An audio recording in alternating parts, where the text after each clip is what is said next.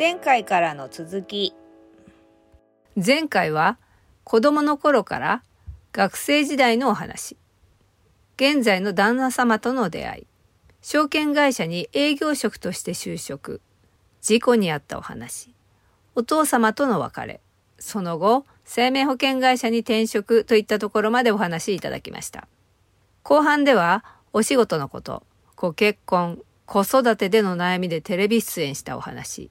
出産時の不思議エピソードなどなどお話しいただきますではこの間の続きを取らせていただきます、この間はですねはい。生保に就職してアポイントを取りすぎていじめられていたっていう話、あ、端的に言うと、うんそね。そこまでちょっとお話をお聞きしたんですよ。はいはい。でまあ結局言われた通り喋っその自分としてはね言われた通り、そのセはいルストークを喋っていただけなんだけども、はい。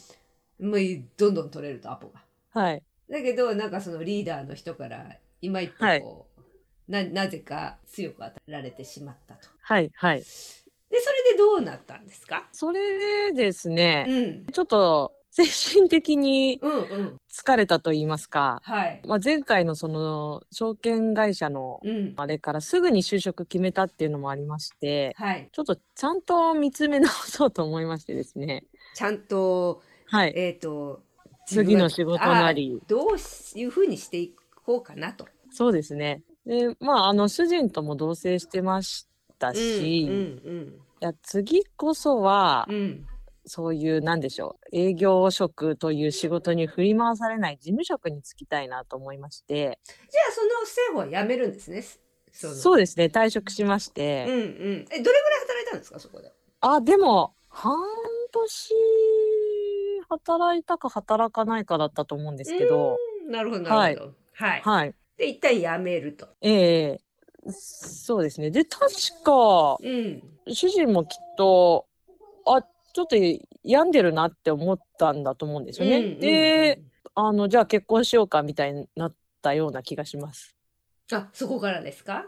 はい。なるほど。じゃあそこでこうじゃあ結婚となるわけですね。そうですね。はい。なるほど。まあ、その、その前に私一回プロポーズしてたんですけどあ、一年ぐらい 待たさ待たされたっていうのにですね。なるほど後はい。結婚しないの？とはい。言っていたんだけど、なかなかこう返事が来なかっそうですね。結構しっかりサプライズししたんですけど、た。うんうんディズニーシーに行き、うんホテルをこっそり予約し、うん。ホテルの人にお願いして、うんケーキにマリーミーって書いてもらい、すごい。うんうん。それで。で、ちょうどクリスマス時期だったんですよ、そうんうの時が。んうんでマリーミーが主人はメリークリスマスって読めたみたいで、うんうん。まあ、若干サプライズは失敗したんですけど、いや、結婚してほしいんだみたいな私からプロポーズしたんですが、うんうんうん。まあ、主人には主人のタイミングがあったようで、うんうんいや、ちょっと自分から言いたいからっていうことで、うんで、それは一旦、まあ、保留みたいになって。で、あのまあ、政府の就職あり、ちょっと政府で挫折し、うんちょっとこれは、まあ、なんでしょう。私も、ね、ちょっと疲れてるみたいに見えたのか、うんうんうんうんじゃあ結婚するみたいになって 入籍をすることになり、なるほど。はい。これで入籍をするんだ。入籍をしまして、なるほど、はい。で、まあ結婚もしますし、次こそはちょっとちゃんと、ちゃんとっていうかこう、家庭の方にうん。なんか、いまあ憧れですよね。うんうん結婚したらうん主婦みたいなことしたいなと思ってたんで、うん。事務職に就きたいと思ったんですけど、うんまあ今までの経歴がずっと営業なので、うん。政府の転職活動の時も事務職もいろいろ受けたんですけど、やっぱり経歴が営業だったので、事務が受からなかったので、うんうん。とハローワークにちょっとしばらく通うことにしまして、うんうん。事務のスキルを身につけるために。なるほど。ハローワークでそういうのがあるんですね。あ、あるんですよ。あの、訓練学校みたいなのがあって。うん。なるほど、なるほど。はい。うん。そこで事務職になろうと思いつつも、うんまあ、母もあまりにもちょっと私が、まあ、なんでしょう、疲弊しているというか、うんうん。心配しまして、うん。で実は私ずっとヨガが趣味でやってたんですけど、あ、えいつぐらいからですか？あ、もう小学生の時から、そんな時からヨガやってたんですか？あ、そうなんです。あえ？の、祖母、祖母がうん？ヨガが、うん。ヨガに通ってたんですよ。あの、はいはよく公民館とかいろいろ地域でやってるヨガ教室ってあるじゃないですか。うんうん。はいはで、あそこに連れられて、毎週土日のどっちかやってたんですよ、ヨガずっと。い。すごい。ヨガが好きだったんうんで、うん個人的にジムに通ったりとかしてたんですよ、ヨガの。うん。うんうん。で、母が、まあ、手に職をつけたらどうだみたいな、うんその政府の、あの、疲弊してる私を見て、うんうんヨガの学校に通ったらいいんじゃないかっていうことで、うん。うんうん。そのハローワークに通いつつ、うんヨガの講師になる学校にも通ってたんですよ。なるほど。はい。うん。で、まあ、ハローワークの学校って、あの、うん期間が決まってまして、はい。それも半年ぐらいでしたかね。それぐらいで期間決まってて、うん。それが終わったらジムに転職活動しようかなと思ったんですけど、うんうん。まあ、やっぱりあんまり事務職ってそもそも求人数の母数自体があんまりなくて、うんうん。で、ヨガ講師になろうかなとも思ったんですけれども、はい。あの、家で練習をするんですよ。あの、実技試験とかがあるんで。はい。ヨガのね。はい。で、主人で実験したん、実験っていうか、あの、手伝、手伝ってもらったんですけど、はいその先生ごっこみたいな、はいはいはいなんかあの、教えるのあんまり上手くなくて、うん。なるほど。はい。で、やっぱ自分やる方が好きだなと思いまして、まあ、講師は講師で資格取るものの、うんうん仕事は仕事で別でつこうと思って、なるほど。で、あの、まあ、生保の時は別に成績が悪いわけで辞めたわけでもなかったんで、うん商材でいけなかったのかなと。自分が好きなものじゃなかったから、うんうん。本来なら別に、その、ね、リーダーにいびられようが、うんうんなんかいじめられようが生き残ってる人もいるわけですから、私に問題があるのかもしれないと思って、うんうん。次は自分の好きな商材でいけば誰のせいにもせず頑張れるんじゃないかと思って、ちょっと初心に戻りまして、はい。その私もともと人の中で成長ができると思って営業職に就いたっていう話をしたと思うんですけど言っ、てましたね。うん。はい。だから人に携わる営業になればいいんだと思って、うん。で、その時ちょっと登録していた、うんあの、転職会社さんの方から、うんうん。人材派遣会社の営業職があるって、一度受けてみたらどうですかっていうふうに言われて、ほうほうほうほはい。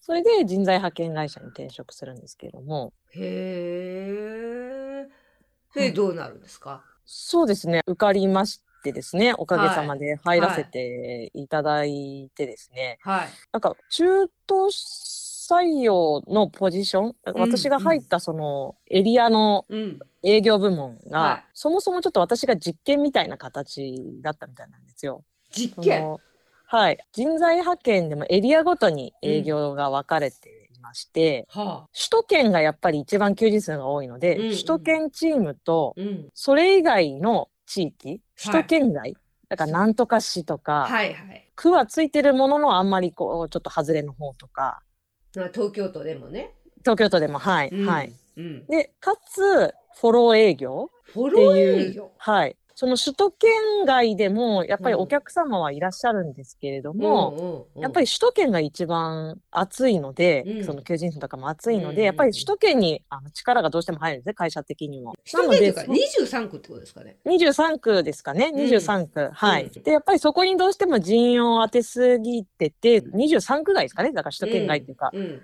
そこにあんまりこう営業の手、フォローとかが回ってなかったっていうことで、うん。じゃあ、そこのポジションを入れようってなったみたいなんですけど、私が第1号だったみたいなんですよ。ああ、なるほど。23区外の営業はいの第1号だった。第1号だったみたいなんです。うんフォロー営業みたいなうんところが。はい。うんで、諸先輩方にいろいろ期待させていただきまして、はいでまあ、すごくあのその会社ブラザー制度っていうのがありましては兄弟みたいな感じであ。はこういつでも相談ができる先輩を一人つけてくださるんですよ。あ。ああ、なるほど。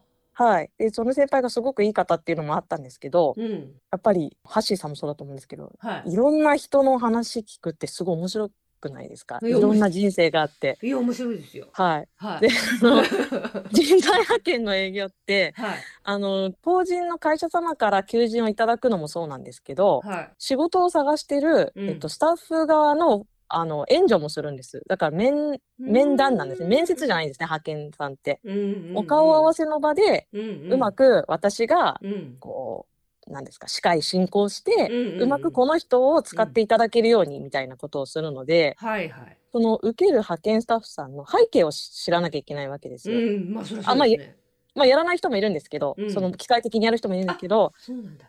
はい。私は、あの、なんでしょう。ちゃんとうんその方が仕事に就きたいのならば、ちゃんと、まあ、うん向き合いたいというか、したくて、うん、いろいろ直歴書みたいなのをこちらで作るんですけども、うん。経歴書を、うん、なんでこちらの会社辞めたんですか？だから、ですから、ハッシーさんのインタビューみたいうんに、うん。こちらの会社はなんで辞められたんですか？みたいな、家族背景は何なんですか？みたいなこうん、とをうんうんうん聞いた上で、うん。その面談の場にお連れするっていうスタイル。まあ、先輩方のどなたかがすごくそれで、あ、素敵だなっていうのを真似させていただいたのもあるんですけど、うんうんうんやっぱり面白いって言ったら失礼かもしれないんですけど、うんうんすごく勉強になるんですよね。うんうんあ、そういう背景があってこの仕事に疲れて、あ、そういうことがあって辞められてみたいな。うんうん、はいはいはい。で結構のめり込みまして、うんまあ今はもうないと思うんですけど、うん、あの、クライアントさんにも可愛がっていただいたりとかして、お酒の場に連れて行っていただいたりとか、うんうんうん、まあ、諸先輩から教えていただくのに、うんうんまあ夜飲み歩かせていただいたりとかっていうのもあると思うんですけど、あの、おかげさまで営業数値もうんうんよくうんうん、賞をいただくまでになりまして、すごいじゃないですか。そうなんですよ。はい。あ、やっぱり好きなものでやった方がいいんだな、みたいな。へえ、それは素晴らしいですね。じゃあ向いてたんですね。あ向いてた、まあ、ありがたいですね。そう言っていただければ。でもすごくうん周りにも恵まれましたし、うん、いろいろ教えていただけるか。方にも、はい、出会いましたし、じゃあその職場環境も良かったし、実際に自分が商材としてそのはい。人を扱うというかね、というそうですねところが、あの、はい楽し、楽しかったっていうことなんですかね。そうで。すね。多へ分ー興味もありました興し、好きだったっていうのも、はい。それは素晴らしいですね。はい。へえ、そこでなんか印象的なこととかあります？そこで。ああ、そうですね。あのーまあ、嬉しかったことを一つ挙げるならば、うんうん。法人の企業様の方からうんうん。求人をいただくのもお仕事だっていう話したじゃないですか。うんうん。で、求人って、例えばその A 派遣会社だけでなく B 派遣会社、C 派遣会社っていっぱい出すじゃないですか、求人って。そうですよね。はい、うんはい。。うんまあ、もちろん求人出すのはいいんです。で、その中からね、一人や雇えばいいだけの話であって、うんうん。私が勤めてた会社の施策の一つもあったんですけど、うんうん。A、B、C の派遣会社に、まあ、求人出すのはいいとしても、うん。あの、握りって言って、うん。例えば一番にうちの会社を面談組んでもらうとか、あだから求人 A、B、C、2000出したとしても、一番最初に、うんあの人材、この人どうですかっていうふううんうんにご連絡をしたら、あ。うん。あなたのところで決めますみたいな、ですか？ら、うんうん握握っとく？握っとく、うん。そう、握握っとくって案件、なんかその時握り、握り案件みたいなことを言ってたんですけど、はい。それをいっぱい取ろうっていう施策が走ったんですよ。うんそうすれば、まあ、あの、何ですか、受注率みたいなのも上がれば。はい。はい。で、私一番取れたんです。そすごい。え、すいや、それはなんか嬉しかったですね。すごいねっていうふうに言われたんですけど。でも私、あの、の、でもあれですよ、あの、うちの会社だけで選んでくださいって言っただけなんですけど、うん。だから、あの、まあ、全部つながるんですけどね、うん政府の時もそうですけど、スクリプト通りに喋っただけ、いやいやいや、すごい。いや、いすごいね。言ったことをやっただけっていう。だですから、やるかやらないか、そういう、いやじゃないかなと思ってたんですけど、それはす、いやでもスクリプト通りにやってっていうのはでもやっぱりね、その、あれですよ。やっぱり人柄がやっぱりあれですよ、ね。この人、そのスクリプトにやっぱり人柄が乗っかって初めて生きるスクリプトでしょうね、多分。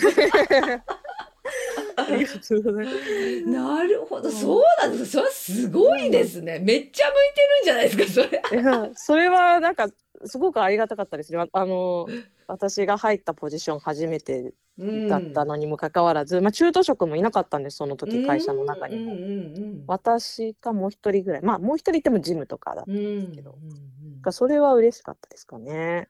いやーすごいですね。えー、そこにどれぐらい勤められるんですか？結構、ろ5、6年いましたかね。あのー妊娠を機にですね、うんまあ産休育休取ってる間に会社がちょっと統合してしまいまして、うんうん。で、まあ、ポジションがいろいろ移ったりですとか、うんうん。あの、まあ、ちょっと私が住んでるところから遠い職場だったんで、うんうん。まあ、で、あと契約社員で入ったんですよ、私。うんうんうん。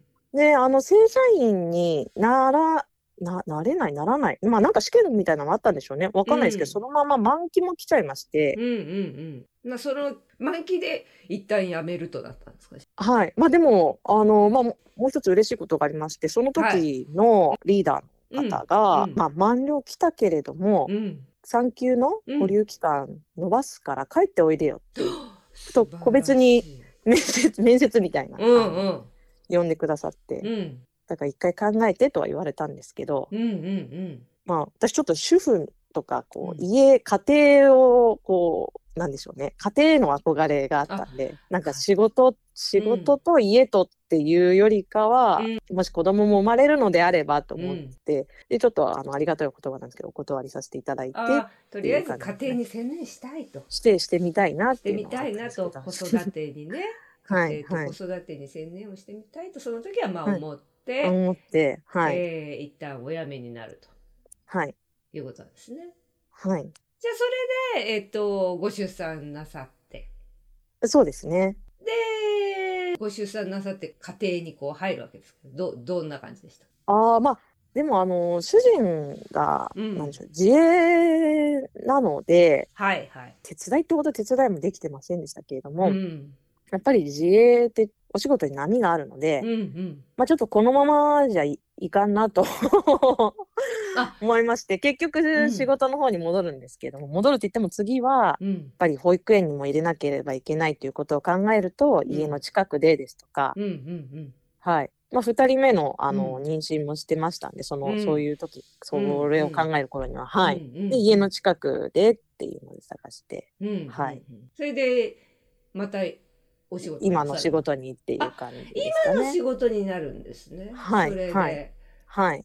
あのちょっとここであの子育てのところでですねはい旦那様からちょっと小耳に挟んだお話で、はい。子育てにお出になったっていう話を聞いたあ、そうなんこのです件によ。ついてちょっとお聞きしてもよろしいですか？ああ、はい、大丈夫大です。丈夫ですか、はいまあ旦那さんの話によりますとですねは、はいあの、はい奥さんにも両方向から聞いていただいた方がいいと思うと旦那様からははい、聞いてるのですが、はい。えっ、と奥さんの方がその番組のホームページにおはい悩みを申し込んだと。ああ、そうですね、そうですね。その旦那さんと息子さんはすごはいくキャッキャキャッキャ楽しんで遊ぶのに自分だとなんかあんまりそういう風にならないと。はい、はい。でそこに非常にこう悩んでというような内容のことをはい。お書きになったっていう話をお聞きしたんです。それで、はいはいそういうことですかね。ああ、そうですね、はい。ああ、そう具体的に具体的にいやその時にじゃあそれでちょっと悩んでたってことですか？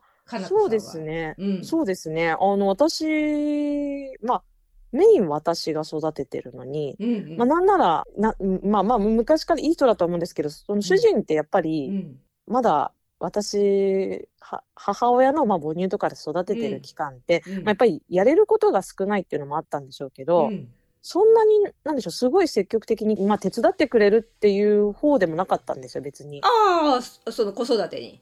はい。多分第一子だからよくわからないっていうのもあったと思うんですけど、うんうん。ですから、まあ、私一人で頑張ってる部分が多いなって自分で感じてたのにもかかわらず、うん。なんかこう、主人がやるとすごい笑ってくれるもんですから、うんうんうんなんか私何やってんだろうみたいな、こう、ちょっとうんうん。悲しい気持ちになりまして、なるほど。うん。はい。で、まあ、プラス、その、子育て見てた時うんに、うん。あの、まあまあな、お悩み相談みたいな投稿もできるっていうのもありましたうし、ん。やっぱその一般視聴者のお悩みプラス、うんその方々が番組に出て実際に相談ができるみたいなうんのが、うん。で、主人も一緒に見てたんですよね。うん。で、なんかテレビに出れたらいいよね、みたいな話もありましうんて、うん。まあ私も悩んでたうし、ん。ちょっと投稿したら採用くださることになって、それで取材が来たと。そうなんです。なるほど、すごいですね、それで。はい。へえ、なるほど、そういうことなんだ。はい。で、なんか、あれですよね。ご主人のお話によりますと、もはう、旦那様はもう、不正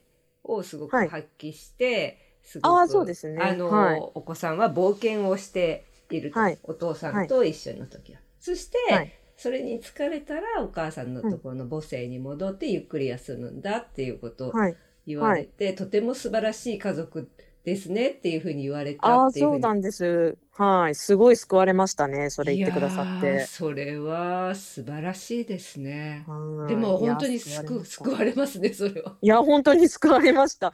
いやー、いや、そんな状況でしたから、私、本当の、ねうんなんかこんなに一生、一生懸命って言ったら変ですけど、うんうんやってるのになんでだろうって思ってたんで。撮影の時に言ってくださった先生には本当にありがたいですよね。はい。そうだったんですね。はああ、そうかそうか。まあでもそれはでも良かったですね、それ。いや、本当に本当に良かったですよ。じゃあここはあの旦那様の話と何の齟齬もないと。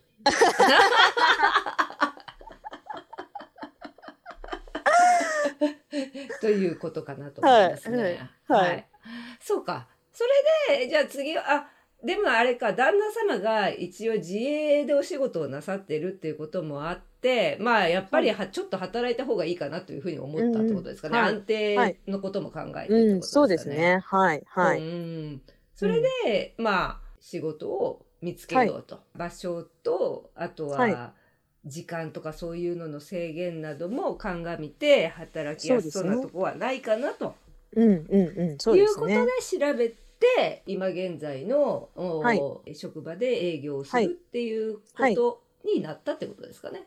あ、そうですね。はい。現在は営業職で主にどんなお仕事をされてるんですかね。主にクライアントさんに電話をしてアポイントを取る仕事ですね。あそういうことなんですね。はい。でもそれであればあれですよね。まさに得意分野ってことですね。いやー、でもね、橋さん、私別にはい。仕事好きじゃないんですよ。仕事は好きではない。私仕事好きじゃないんですよ。でもあれでしょ、そのさ、前の仕事で人材派遣のそのはい営業、それは、それも好きじゃなかったんですか？おもしあいや、好きな商材ってだけで、うん。別に仕事が好きなわけではないですね。なんだったら、あうの、ん。まあ、みんな思ってることだと思うんですけど、はい。働かなくてもお金もらえるなら働きたくないう人間です。ね。本当ですね。いや、あのーハッシーさんと話してですね、私はい。ちょっといろいろ過去のことをはい。ちょっと思い出してきたんですけど、はい、どうぞ、なんか、あ調べてください。いや、私仕事好きじゃないのって、うんあの、私の他界した父も自営だったんですけど、はい。その時に言われた言葉があって、はい。権利と義務の上に自由があるっていう話をされたことがあるんですよ。うんうん。権利っていうのは、うんその働いている以上、うんえっと、成果を出す、うん。えっと、義務、あ、権利と義務、義務義務があって、うん。で、その上でお給与をもらえると。うんうん。で、何かこう不満があるのならば、うん。その義務と権利を勝ち取った上で意見をする自由があるみたいな話。高下父がやっぱり。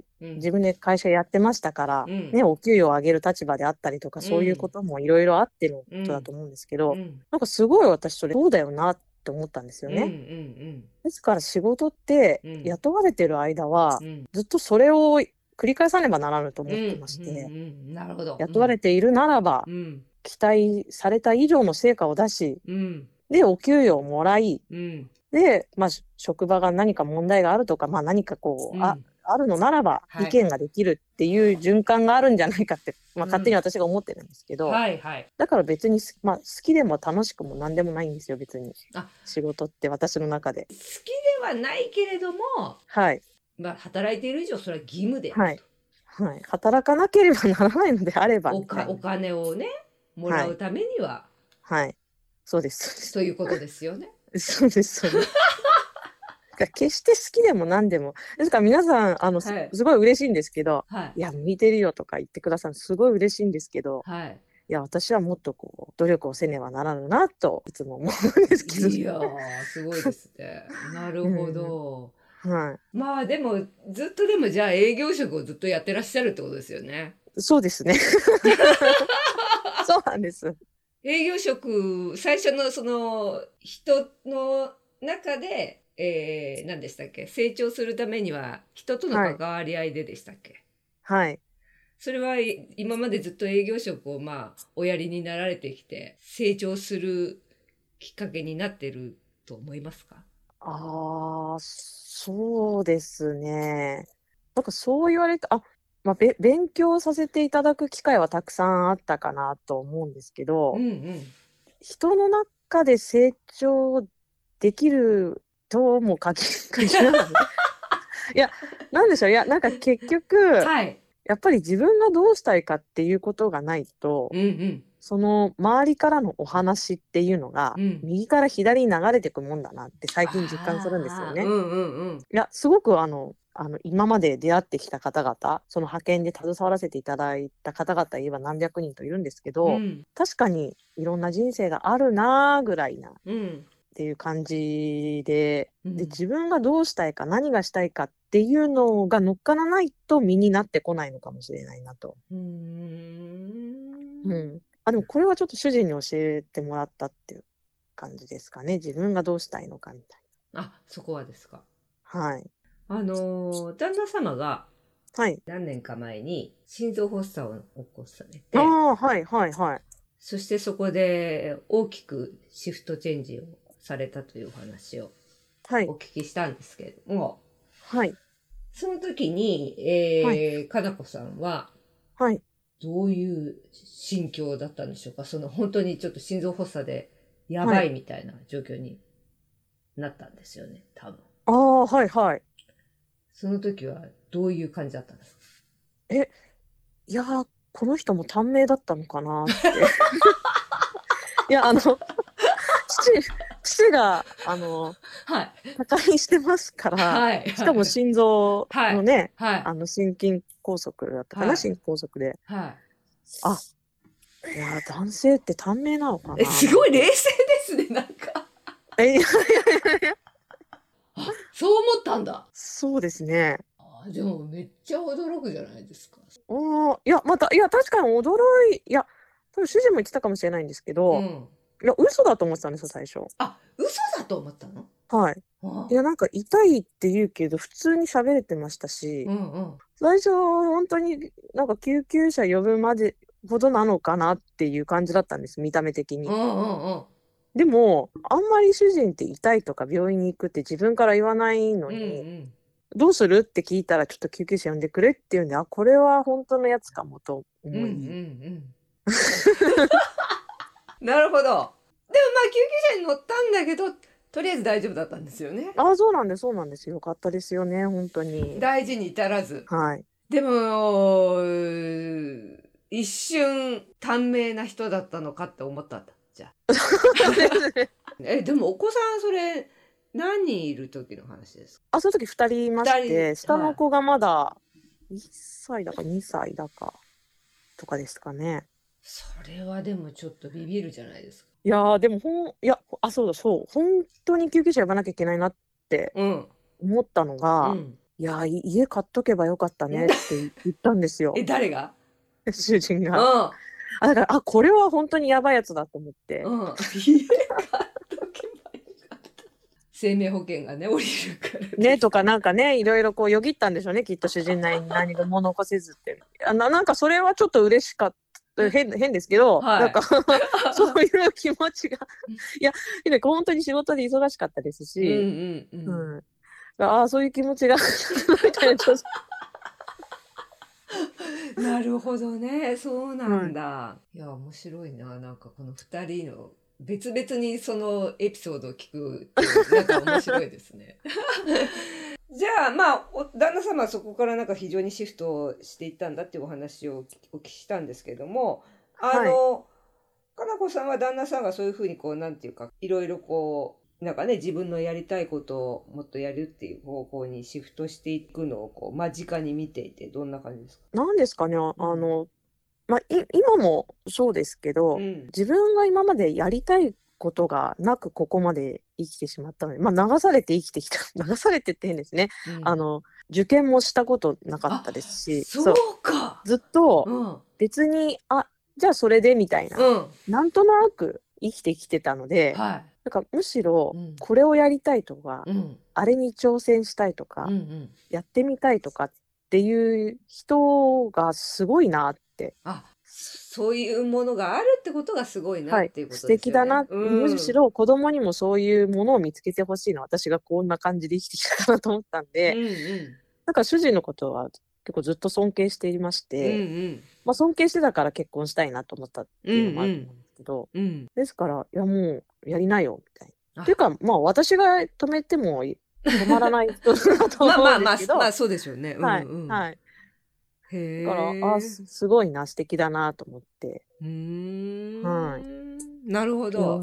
うん、いいですよね。自分のやりたいことがそうですよね。やりたいことがあるっていうのは素晴らしいことですよね。うん。いや私目的のためにいろいはいろ仕事を選んできた人だったんで、目的のために選ぶ。ですから家庭が安泰した方がいいなと思って働きに行あくとか、あ、そっかそっかそっか。はい、これがはいやりたいからってことではなくてじゃなくて。ね。はい、まあ女性ってそうなのかまもしあでもれないすけどね、まあそういう方がおね、そういうわ人もすごく多いですよね、多分。うん。うん、それは。多分。はい。まあもちろんそのやりたいことをっていう人ももちろんいっぱいいらっしゃるとは思いますけども、えっと、ねとりあえずこれぐらいでこれぐらいなんか働けて給料もらええてとか、まあそういうこので家から近くてとか、はいはいはい。そうそうそうであと自分ができること何かなみたいな、うんうんそうですそうです。自分ができそうな仕事って何かなって言って選ぶみたいなね、はいはい。まあまあそそれが普通といえば普通なうん。感じもありますよね。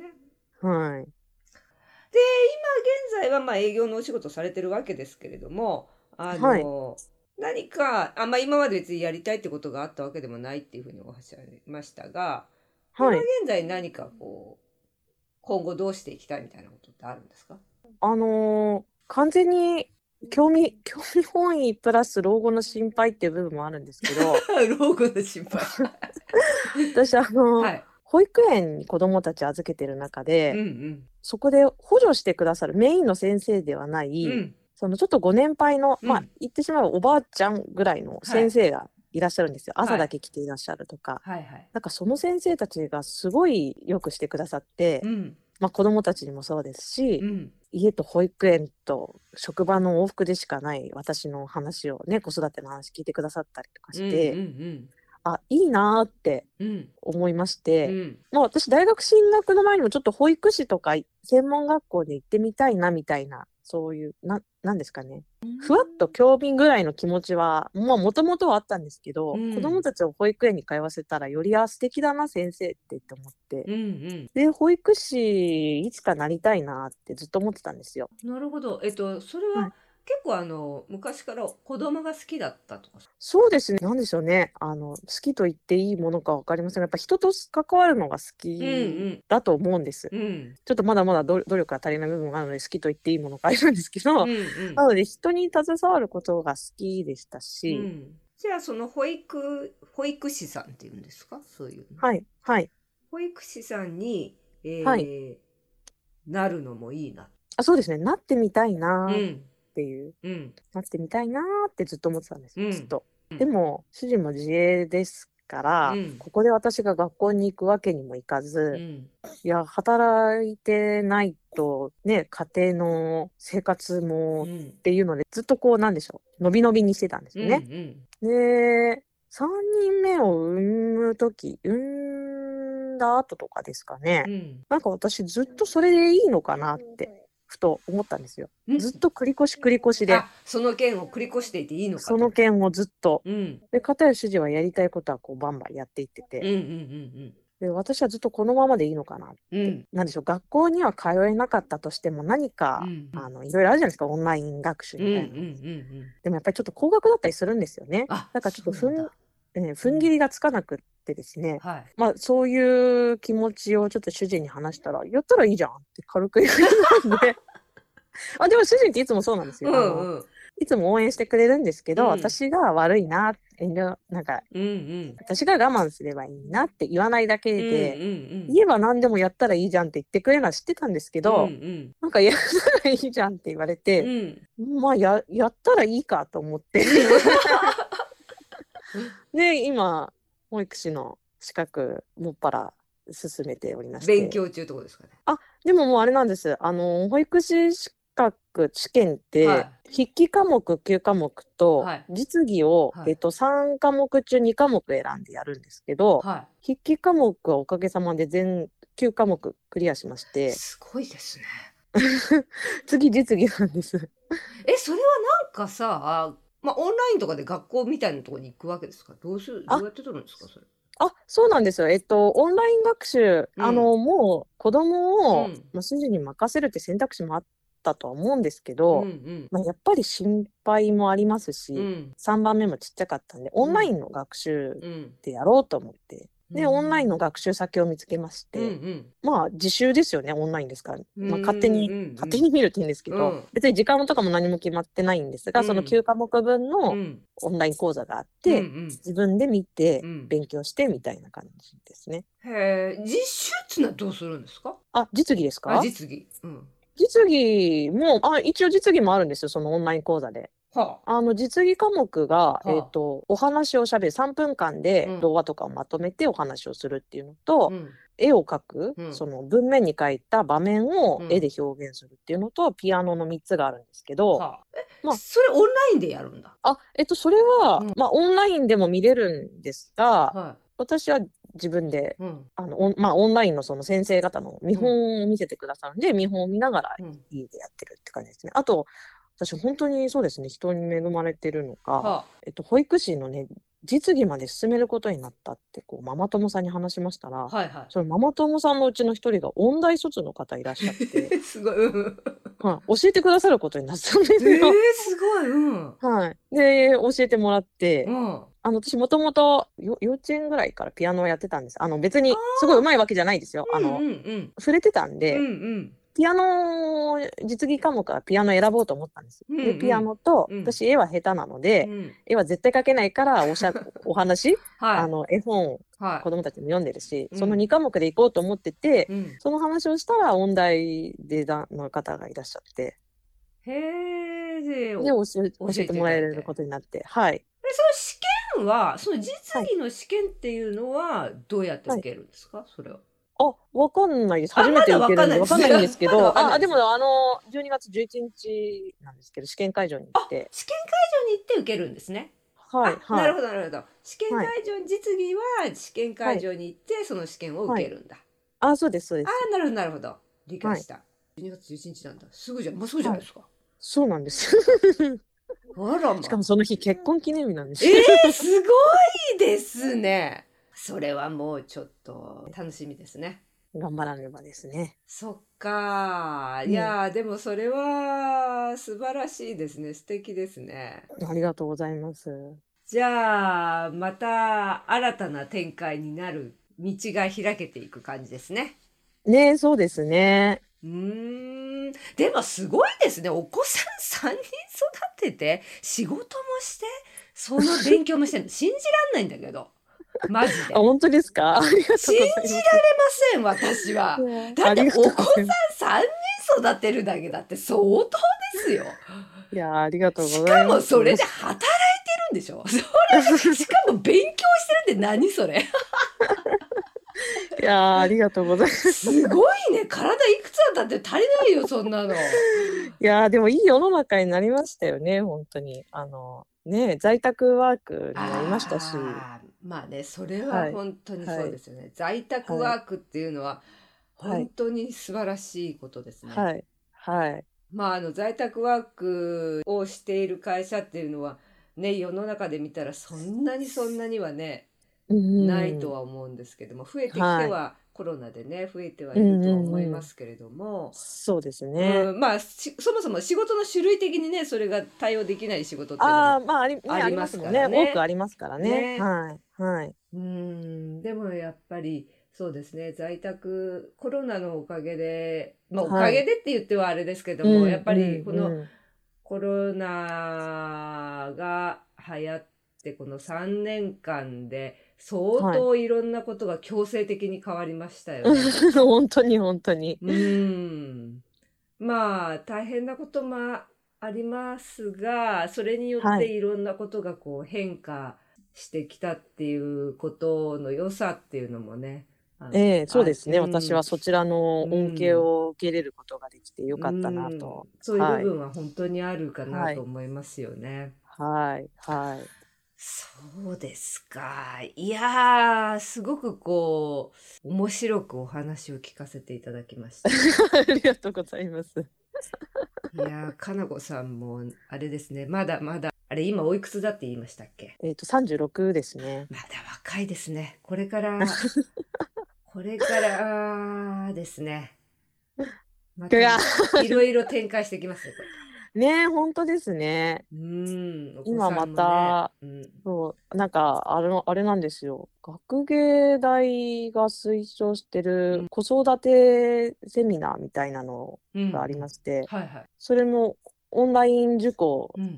ができることになって、うんうん。なんか子供のうんそういったこうボランティアとかに携われるような認定資格みたいなのがもらえるみたいで、ちょちょっとそっちの勉強も始めようかなと思ってあすすごいですね。いいですね。はい。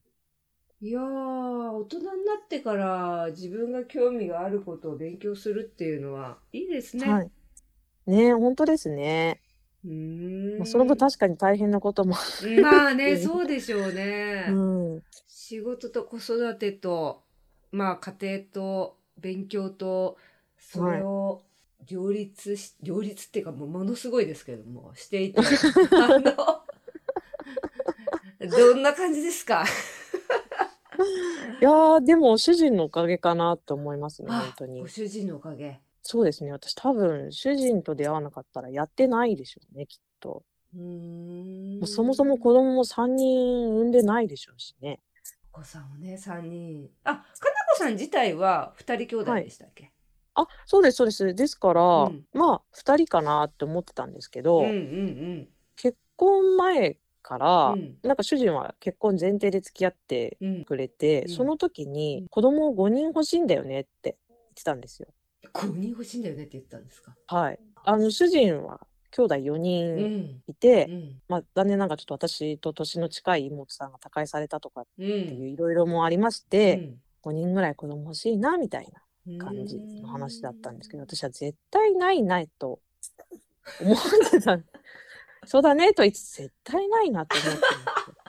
思ってたんですもう私も単純で、まあ、はい。ね、単純なところがありましてですね、あの、一人目がですね、はいあの、帝王切、緊急帝王切開だったんですよああ、。そうなんだ。うん。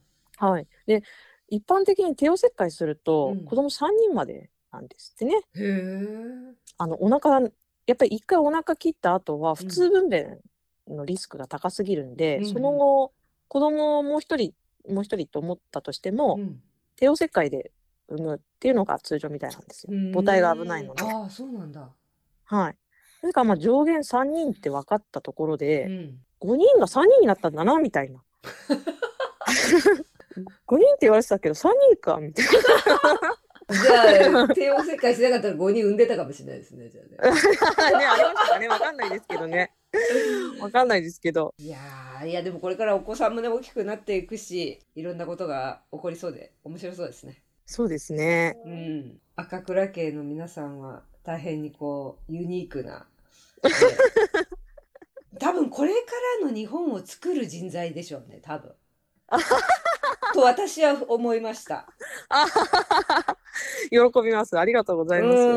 うもう本当に赤倉稔さんのその生き方とあと、はい。もうかなこさんがねそれにまた触発されて自分の好きなこともやりだして そこにだって子供が3人もいるんだよ赤倉家にすごいことですよ、ね面白いですよ赤ね。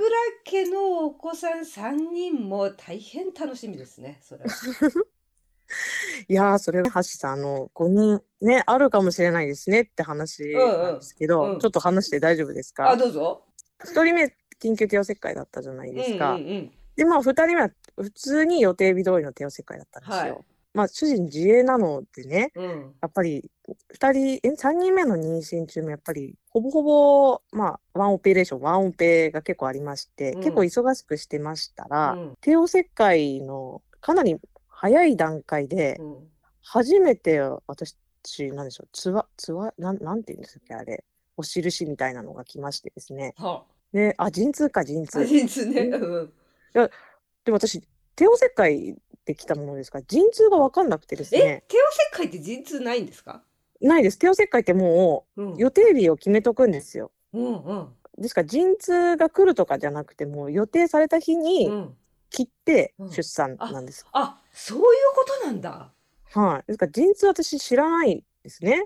でもうんなんかこれが世に言う陣痛かなみたいな、うんこう5分おきに痛いみたいなやつが来ましうて、んで、あの、病院電話したらう、ん。あの、ちょうど夜だったんですよ。夕飯が終わるぐらいですかね、うん。の時間だったんで。う、ん。で、私が通ってる産院もちっちゃい産院だったので、うん。多分人が少なかったんでしょうね。で、看護師さんが、うんいやー、かなこさん、それは多分、ん。夕飯作ってたから疲れちゃったんだよ。横になってみてくださいって言われたんです。はで、私もそうかと思って。あ、うん。でも一向にお腹痛いの収まらないものですから、いうん。や主人もそれはちょっと行った方がいいんじゃないかって言っうて、ん。電話して緊急で行きまして、そしたらちょっと出血してましうて、ん。その時に、うん。あの看護師さんも「いやこれはもう出血もしてるし、もう今日急いで院長呼びますから」って「今日、うん。今日出産しましょう」みたいな流れになったんですね。うんうん私、まあ、入院準備というよりかも急いで行ったものですから、うんうん。アップルウォッチつけて行ってたんですよ。うんうんうん。で、その産院が2階が分娩室なんですね。うんで、1階が普通のこう見てもらえる診療所みたいなところで、まず1階に通されたものですから、うん。かのこさん2階行ける階段あるんだけどってうん言われたら、うん。アップルウォッチが 起動しまして、うんそんなこと言われても分かりませんって喋って。たんですよ。嘘！アップルウォッチが？え面白い。えアップルウォッチすごいね。アップルウォッチが、もう本当これもう一生の笑い話だと思って、アップルウォッチが起動して、それすえすごくない？それ。いや、本当ですよね。いや、で、私も、なんでしょうね、恥ずかしくなっちゃって、もうその場でアップルウォッチを投げ捨てまして、大丈夫です。つって。えでもさそれアップルウォッチにさお腹の中の赤ちゃんが乗り移って喋ったんじゃないの？それ いや、でもそうですよね。いや、でも、いや、本当大丈夫じゃなかったんですよね。もう本当に。もう、あの、緊急、緊急すぎたから、あの、ちょっと恥ずかしい話、うんもう下着も履かずに階段登る羽目になったんですよ。はいはいはいで、あの、看護師さんも、うん。カルテ通りに進めますから、帝王切開の準備してたみたいなんですよね。はい。この人1人目から帝王切開、2人目も帝王切開、はい。3人目も帝王切開の準備してたら、うん。院長が来まして、うん。看護師さんに君何やってるんだみたいな言われたんですよ。うん。いや、あの、カルテ見ながら進めましたって言ったら、いや、もう下から行きましょうってうんえ？なって、うん。初めてうん。の普通分娩下から出産。あそうなんだなんかあんまりないらしいです、そういうのって。それそうなんだ帝王切開2回やって三三子目は普通分娩だったんだそうなんです。でもないらしいんですよ、やっぱり。それはリスクが高すぎるんでリ。スクが高いんだそれは母体のリスクが高すぎるんで、子宮が破裂したりとかもある。えじゃないですかねだからあの、まあ、面白い先生うんで、院長先生うんが、いや、僕の腕だからできたけどね、みたいな感じで面白くしてくださったんですけど、でも院長先生のそのその時の判断でそっちがいいって思ったってことですよね。まあそうですね、そうですね。で、だから、院長先生が、うんうん面白い院長先生なんですけど、うん大丈夫だよ、もう一人いけるよって言われました。えー、すごいえじゃあ4人目もありってことじゃないですか。あないけるよって言われました。それすごいじゃあ今後そういう可能性もあるってことですね。そうなんですよ。なんか本当わかんないですよね。すなんか面白いですよね。今の話めっちゃ面白いね。いやー、は、ハイブリッドですよね。帝王切開やった後の。すごい。はへえそんなことあるんだ。い。ねあるんですね。じゃあまあこれからあれですね。4人目5人目もありってことで。わかんないですね。何があるかっていう。まあまだまだですよ。まだまだだってうん36歳で、まあ、全然若いですから。ありがとうございます。全然ですよ。いやーじゃあこれからの赤倉家の未来を 期待しておりますよ。ありがとうございます。いやーじゃあとりあえずは一旦は、はこんなところかな。ありがとうございました。はい、ということで、赤倉かな子さんにお話を伺いました。3人のお子さんを育てながら仕事もし、さらに保育士の勉強しととてもエネルギッシュで明るく素敵な魅力にあふれた女性でした。また、かな子さんの旦那様、赤倉実さんのお話も聞いていたので、お二人の出会いや子育てに関することなど、かな子さんと実さん、両方の角度からお話を聞くことができ、そこが面白く、またとても素敵な夫婦だなと感じました。赤倉家の皆さんのこれからがとても楽しみです。かなこさん長時間の収録ありがとうございました。また最後まで聞いてくださった皆様ありがとうございます。それではまたお会いしましょう。次回まで皆様幸せにお過ごしください。